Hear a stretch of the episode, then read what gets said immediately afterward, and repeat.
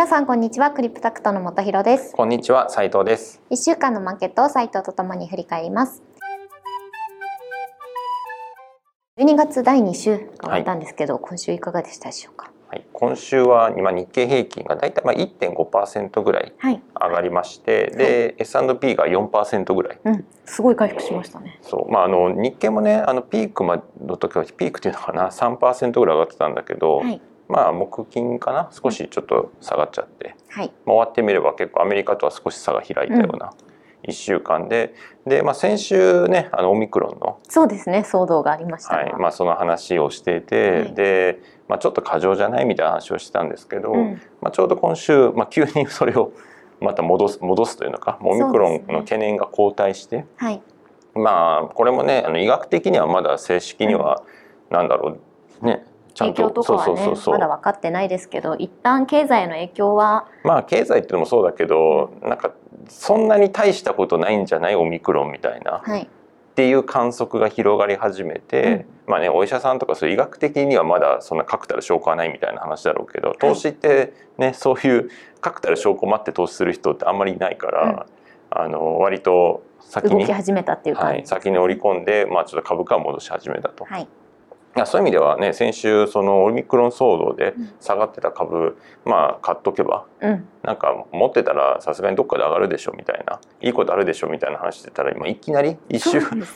て JAL とか、まあ、それこそ旅行系のね典型的な銘柄でいうと JAL とか ANA とか見ると、はい、まあ、底値から見ても、まあ、10% ぐらい上がってたので、うん、こういうのって本当思った時に行動しないと。そうね、はい、まあ、こういう時まあ、おしめ買いっていうほどのおしめじゃないのかもしれないけど、まあ、はい、アクションしたらみたいな話をしたんですけど、うん、まあ、いきなり、まあ、いつ戻すかよく分かんなかったですけど、うん、まあ、蓋開けてみたら1週間で戻したなみたいな、ね、まあ、戻したって言ってもね、それでもまだ下がってる方なんですけど、うん、まあ、そんな1週間でございましたと。はい、で、まあ、市場の関心はまあ、これ水曜日のまあ、毎朝モーニングコメントとか書いてるんですけど、まあ、水曜日のモーニングコメントにも書いてた通り、まあ、だんだんまあオミクロンの懸念が後退して一気にマーケット戻してるので、はい、うん、まあ、そうすると今度は FOMC、うん、来週の14、15、はい、FOMC にみんな注目が、うん、まあ、年内最後の、はい、まあ、行くよねみたいな、なのでそれに向けてやっぱりその直前で少し利確の売り、うんうん、まあ、下で買ったところっていうのは別に利確していいんじゃないっていう、うんうん、まあ、一部してもいいんじゃないみたいな話をしたんですけど、まあ、そういったのが特に日本株で、まあ、なぜか日本株でそれが結構見られたと、うん、なんかアメリカのね、まあ、ここちょっと正直不思議でして、まあ、アメリカはね普通に 4% ぐらいきれいにピーッと上がってたんだけど、うん、日本だけなんかそこからの上げで利確も出てきてみたいな、ちょっとギャップが開いちゃったみたいな、うん、はい、まあ、そんな1週間でございましたね。うん、FOMC に関してで言うと、まあ、来週の水曜日、まあ、15日の水曜日にまあ出るのかな、で、うん、まあ、そこでパウエルさんがまあ、FRB が何するのか、うん、まあ、テーパリングの加速とか、あと利上げの前倒しなんかも言及するんじゃないみたいな、うんうん、動向みたいな、はい、まあ、オミクロン騒動があったちょうどその頃の議会証言で、うん、まあ、先週話した話ですけども、まあ、その辺の検討する可能性を示唆したみたいな、テーパリングの加速の検討みたいな、検討の可能性みたいなちょっとなんか、うん、はい、なんかね、言葉遊びが過ぎるような気もするけど、まあ、とにかくそんな話があって、はい、やっぱりなんかあるんじゃないかみたいな、はい、でそれのまあ試金石じゃないですけど、ちょうど金曜日に CPI が出まして、はい、11月分の消費者物価指数ですかね、はい、ね、でそれが 6.8% 前年同月比加速、はい、まあ、要はインフレ、うん、まあ、6.8% 加速してるよみたいな、はい、っていうところでまあ、出たんですけど、うん、まあ、実はそれでマーケット上がったのね、うんうんうん、まあ、なんかそれですごい加速してたら、まあ、やっぱりテーパリングとか、うん、要は金融引き締めのアクションするんじゃないか、うん、来週っていうところで、多分それで警戒感で売られる可能性あったんですけど、うん、結果上げましたと。うんうん、これもねちょっとまあ不可解という感じなんだけども、まあ、市場予想通りだったのね、要は結果としては、うん、その CPI の数値がってことですね。そう 6.8% って数字自体はまあ結構予想通りみたいなところで、うん、あ、まあ予想通りだったら、うん、そんななんかこう予想外の加速してるわけじゃないから、うん、まあ、大丈夫みたいな、うんうんうん、なんかそんな反応だったみたいというようなんだけど、ちょっとそこは何とも、うんうん、何とも言えないというか、まあ、みんなもなんか結局なんか確たるなんだろう、これだったら大丈夫みたいなのがあって動いてるわけじゃないと思うので、うん、まあでもただ結果的には来週のやっぱりアクションっていうのは多分ないんじゃないかっていう、まあ安心感がやや醸成された。なるほど。まあでもね、これもね、もうそもそも論の話で言うと、はい、まあ、テーパリングの加速も、まあ、さておきというか、まあそのもっと言うと利上げ、そうですね、で言うと、じゃあ利上げが数ヶ月前倒しされる議論とか数ヶ月したところで、うん、まあこう言っちゃなんだけど、だから何みたいなところも正直あるというか、いや利上げを全くしないとか、うん、いやいやするみたいな話でのは分かるんだけど、うん、まあなんか半年利上げ早まりますとか、うん、でまあもちろん半年です、まあまあ早まってるんだけど、うん、とはいえもっと利上げを必要ないと思ってる人ってほとんどもういないと思ってて、うん、もうこれだけねインフレもしてて、だからいつかはいるよねっていうのはもうだいぶ前からコンセンサス、はい、問題はその時期がいつなのっていうぐらいの話、うん、それがまあちょっと早まる、うん、早まるかもねみたいな、まあ、いやあさってやりますとかやったらびっくりだけど、うん、でもその程度の話だったら、うん、まあ、ある程度もうみんな織り込んでるというか、なるほどね、そんなに敏感になるトピックでもないんじゃないかっていうことですね。だからまあどっちかっていうと敏感になると、それを敏感な、なんていうのかな、こうセンシティブな材料にしてマーケットが動いて、うん、まあちょっと遊んでるじゃないけど、うん、なんかその程度の話、うん、にしかちょっと個人的にはあんまり思えなくて、うん、だからそれで言うとやっぱり利上げ云々っていう、はい、そういうのでやっぱり株価が押されて下がりますみたいな局面があっても、うん、いや実際にそういうアクションをして下がりますってなったら、うん、その時はこれオミクロン騒動じゃないけどもやっぱり選別してっていい株を買ってていい気がする、うんうんうん、なんかもともと分かってた話だし、うん、もちろんそれで超ハイバリエーションな高 PR の株を買いましょうとかっていうつもりはないんですけど、はい、やっぱりまあ前から言ってるような、うん、その利益の成長している、まあ、比較的バリエーションの安い株、うん、まあ、バリュー株に寄ってるんだけども実はバリュー株と思われてるけど利益実は成長してるんだよみたいな、うんうんうん、まあ、そういう銘柄をちょっと持っていたりとか、うん、まあ、あと金利が上がるっていう局面でいうと金融株かな、やっぱり、はい、金融株っていうところを少しシフトして持っとくとか、うん、っていうのはそんなに悪くないんじゃないかなとは個人的には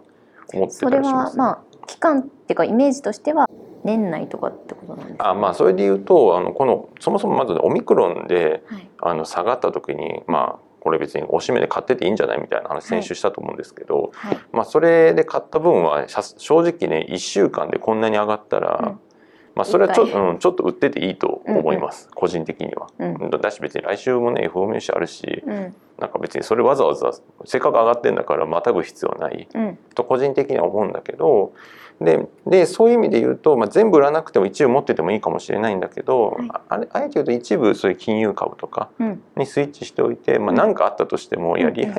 上げあります、利上げを示唆するみたいになったら、はい、まあ、金融株っていうのはね、うん、本来いい話だから、そうですね、いっぱい取れるってことですもんね、うん、まあ、そういうオプチュニティが増すので、はい、だからそれ自体は悪くない話で言うと、そういうのにちょっと振ってても、うん、まあ、儲かったお金の一部をそれ使ってとか、まあ、しっかり利確しといてって話だけどね、うん、まあ、そういうのは悪くないのかなと思ったり、うん、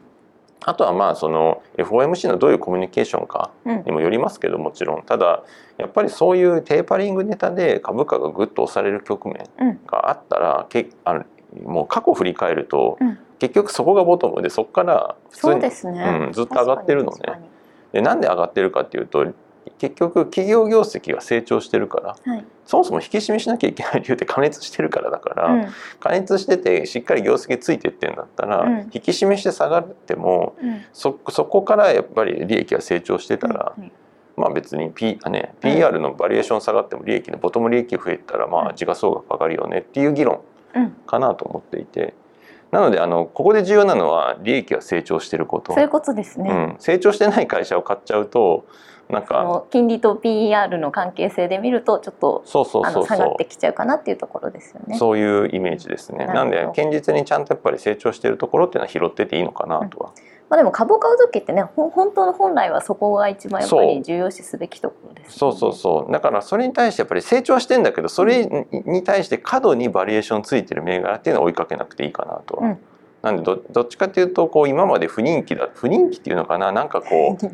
うねちょっとマイナーというかあまり注目されてないけどちゃんと堅実な経営をしてるような、なんかあんまりそうなんかそんな感じ、うんうん、なんかバズってる銘柄じゃないみたいな、うんうんうん、でも実は中見たら堅実に着実に利益増やしてるじゃんみたいな、うんうんうん、そういうなんかスポットライトがあんまり当たってなかった会社、うん、だけど中身はいいみたいな、うんうん、そういう会社の方が今後は特にこういうなんかテーパリングの騒動でこんなギターバッタンする中ではいいのかなとは個人的には思ってますけどね。ということでね、まあ、先週この話した時も、まあ、オミクロンで押されてる時、まあ、ちょっと買いじゃないみたいな話をしてたと思うんですけど、まあ、そこから急にそのなんだろう下落の反動でびっくりするぐらい早かったですね。そう急に戻したので、まあ、短期間で戻してるんであれば、まあ、そこで買ったその辺でしっかり買った人は、まあ、一旦少し削っても、うんいいのかなとかは思ってます、うん、FOMC の前を、うん、わざわざ全く必要ないと思いますし、うんうん、あとまあ僕個人が FOMC の結果をどう思うかで言うと、うんまあ、多分パウエルさん何もしないと思ってる。あ、そうなんですね、うん、アクションはしないと思う、まあ、コミュニケーションの言葉が変わるっていうのはあると思うけど、うんうん、例のなんかちょっと微妙に言葉を変えてそうフォワードガイダンスとか言われたりするけど、はい、すごくね、言葉をねよりアグレッシブ高派な方に変えていくとは思うけど、うん、実際のアクションは、うん、多分ないと思ってる、うんうん、でもそれなんでないかっていうといや別にしても全然おかしくないし、うん、その遅かれ早かれ、はい、さっきも言った通り利上げだって、うん、テーパリングの加速だって別に遅かれ早かれやると思うんだけど、うんはいただあさってでは今週来週か、うん、ではない、うんうん、っていうのは結局オミクロンの影響ってまだ分かんないでしょ、うん、マーケットはなんかオミクロンを過剰に織り込んでめっちゃ売られて、うん、その後急に楽観視してガーッと戻してるんだけど、うん、実際のところのオミクロンの影響ってまだ正式に何かが分かって、ね、そうですね、こうコンセンサスが得られたわけじゃないので、はい、そのタイミングでやっぱり政策ってすごく決めづらいと思う、うん、だから今のタイミングでいや大丈夫だからって言って金融のテーパリング加速だとか高派なことやっちゃっていや実はその翌週だから、うん、再来週とかに、うん、やっぱオミクロンやばいぞみたいなことが分かっちゃったりすると急に話変わっちゃうから、うん そうですね、そこやっぱりちゃんと確定させないと、うん、ちょっと金融政策もアクションしづらいのかなとは個人的には、うんだからまあ名言みたいなことはなさそうかなっていう、うんまあ、だから実際のアクションはないのかなとは、うんうん、先週言ったけどそのコミュニケーションの議会証言なんかもオミクロンの話を横にあれはまだよく影響わかんないからそれが中利せばの話をしてたんで、はい、